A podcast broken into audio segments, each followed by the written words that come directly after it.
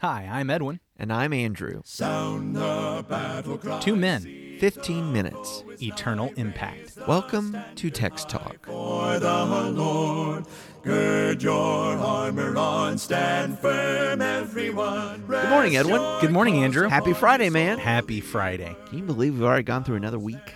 Actually, I can. Oh, no. It's it's been a long week. I, I broke my headphones. You did break your headphones. Folks, that, that's how hard we're working at Text Talk. we, we are wearing out headphones. Hopefully by Monday I'll have a new set and we'll be able to move along. I hope so, too.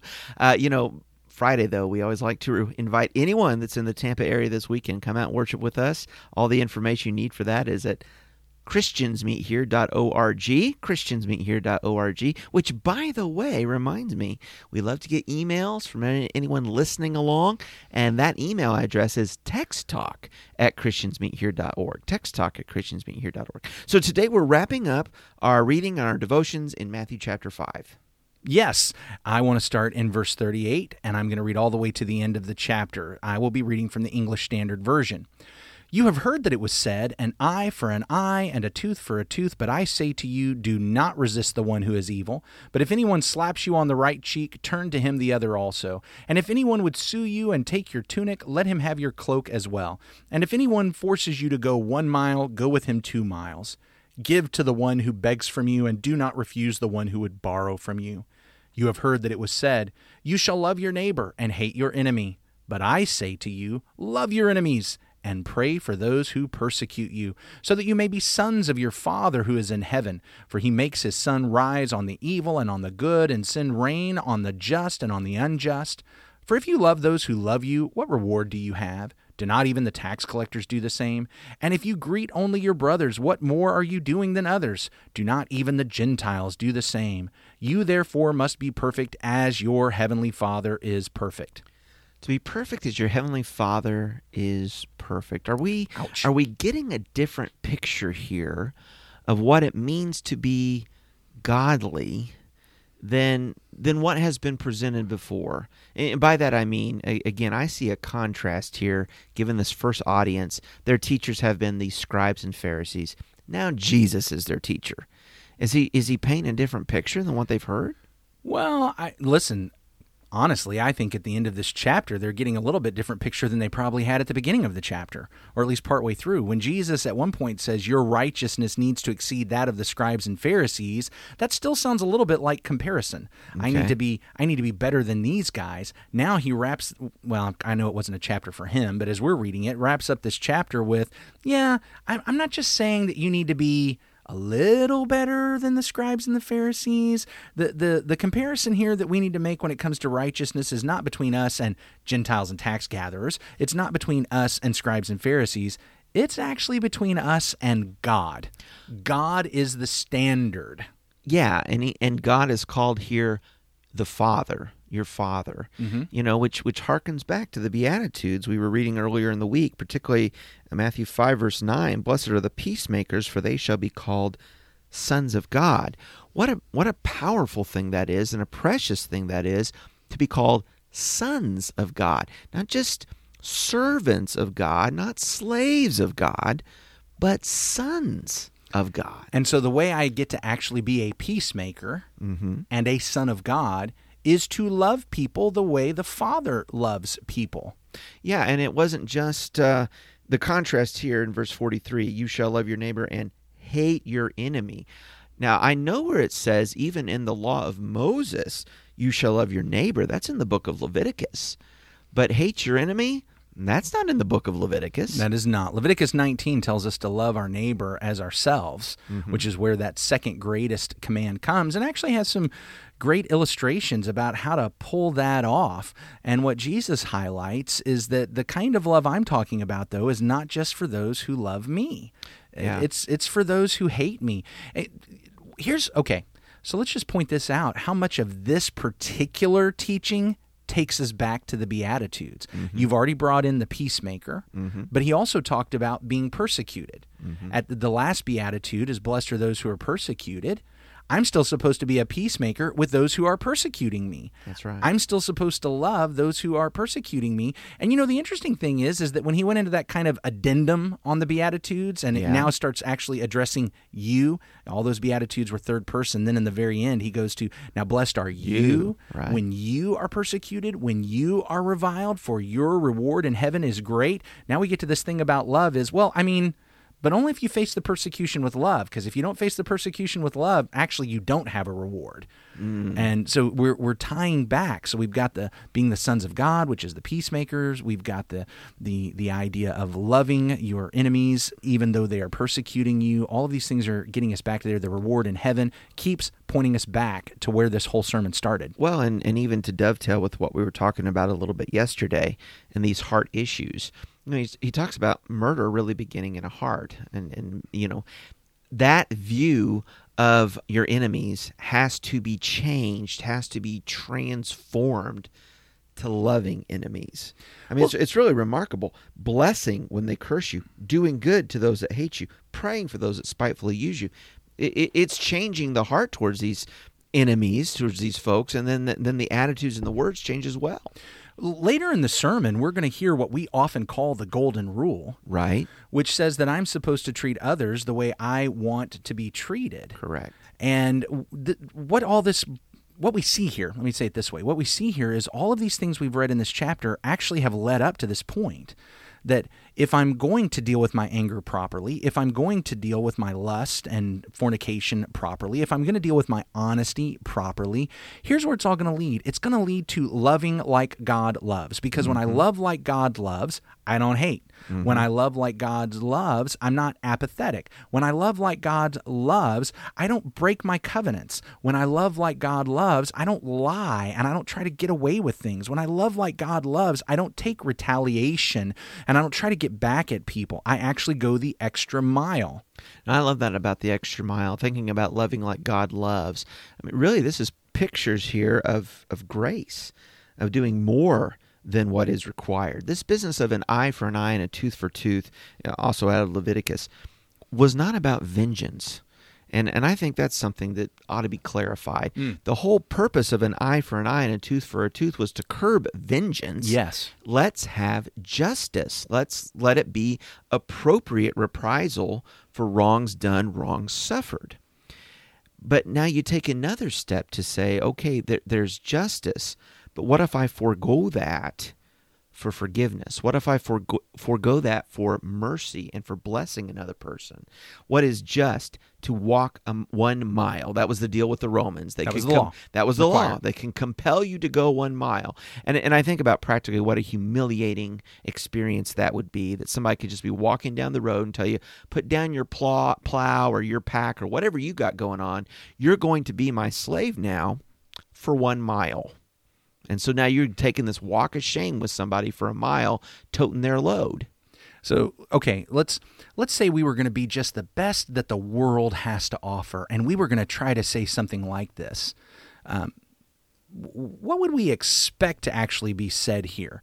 I, th- f- most of the time, these guys are, "Uh, I don't want to do that. I'm going to push back. I'm going to grumble. I think what we might expect Jesus to say here is if anyone forces you to go with him one mile, do it without complaining Yeah. Whistle while you do it. whistle while you do it. He actually takes it beyond that. It's not just do it without complaining, it's do it without complaining and then do it some more without complaining. Go one more mile. Uh, don't resist the one who's evil. If anyone slaps you on the right cheek, just take it. Just take it. Yeah. No, no. If anyone slaps you on the right cheek, mm, let him have the other one. Let him go ahead and do that. If if anyone would sue you and take your tunic, hey, you know what? Don't make a big deal out of it. Just let it go. No, no. Go ahead and give them your cloak also. Give to the one who begs from you. Do not refuse the one who would borrow from you. This is, and all of this is a part of not resisting the one who is evil. That's that's the thing here. It, th- these are all illustrations of not resisting the evil person. This is not just hey, my friend. This is the evil person. And then he moves into love even your enemies. But but I see this as a picture of how the Father does love enemies. It is how he loves sinners. We have been the people who have so disregarded and violated the law of God, and yet he is willing to be merciful and go an extra mile. He is willing to be merciful and to forgive and, and turn the cheek when we're the ones slapping, you know, we're the ones acting out in sin and violation against God. When Jesus was struck with the scourge the first time, what did he do? Yeah. He took the second He one took the second one. and the third one Mm-hmm. and the fourth one and however many they did because the Romans didn't have a limitation on how many times to hit him. Yeah. When they put the cross on his back and said, "You go walk that mile." How far did he walk? Yeah. He walked all the way. We have begged and pleaded for mercy and forgiveness, and what has he done? Mm-hmm. He has given it to us. Which gets now to the part that really just causes me issues with this last paragraph because the final sentence is Be perfect as your heavenly Father is perfect. now, look, here's I, I know what I, I've read this and I've heard Christians and preachers, even gospel preachers, they come to this and they get to this this sentence and um, oh, hey guys, don't let that bother you too much because that word perfect, I mean, really, that just means whole. Means complete. It, it means mature. It doesn't mean perfect. It doesn't mean like be sinless.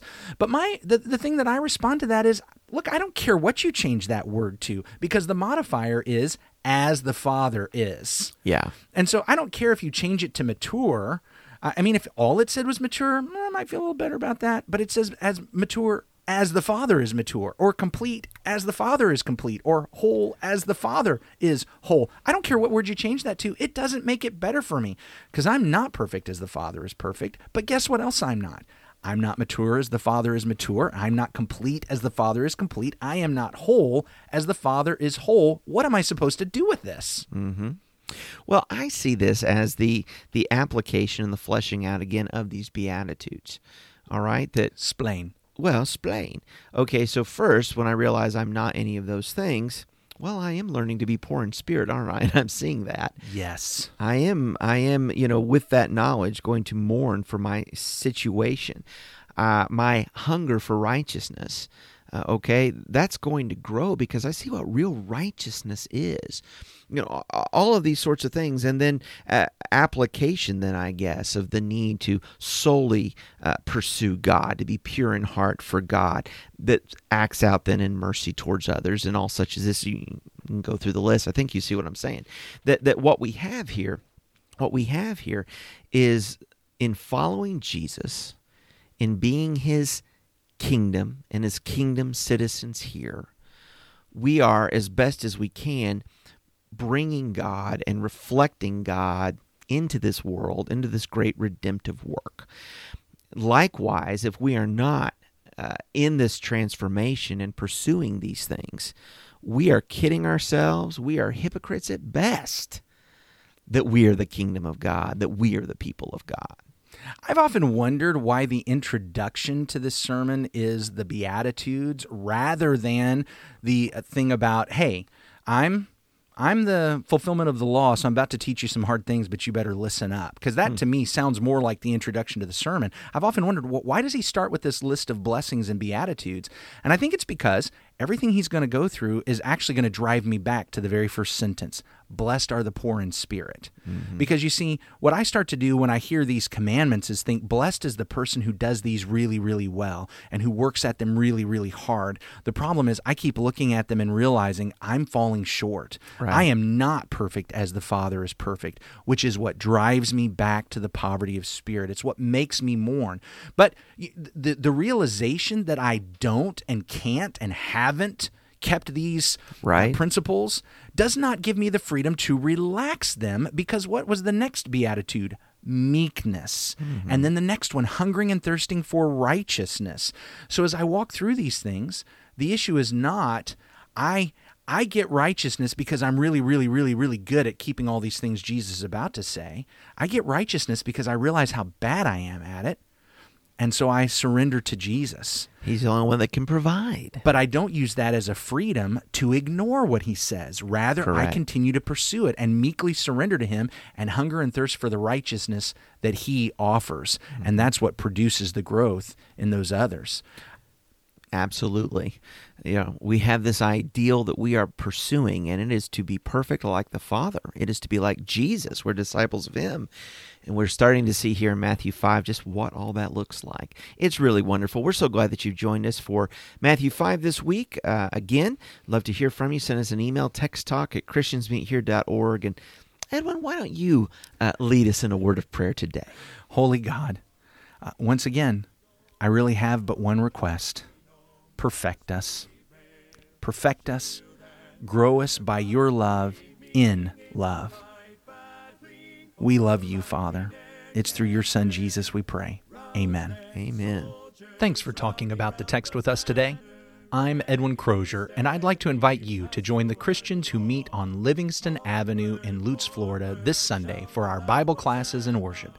You can find out more at ChristiansMeetHere.org. Check out our daily written devotional that goes along with today's episode. You can find a link for it in our show notes. Michael Eldridge sang all four parts of our theme song. You can get more from him at acapeldridge.com. Please remember to subscribe, rate, and review Text Talk in your favorite podcast app so others can find it and learn about it more easily. Have a fantastic day. Steady, pass the word along. Onward, forward, shout aloud, Hosanna! Christ is captain of the mighty throng. This is derailed. I don't know why my mind went there. Actually, we do have headphones. Mm, can we start that one over? Sorry. Okay. Okay. Well, yeah, I'm ready.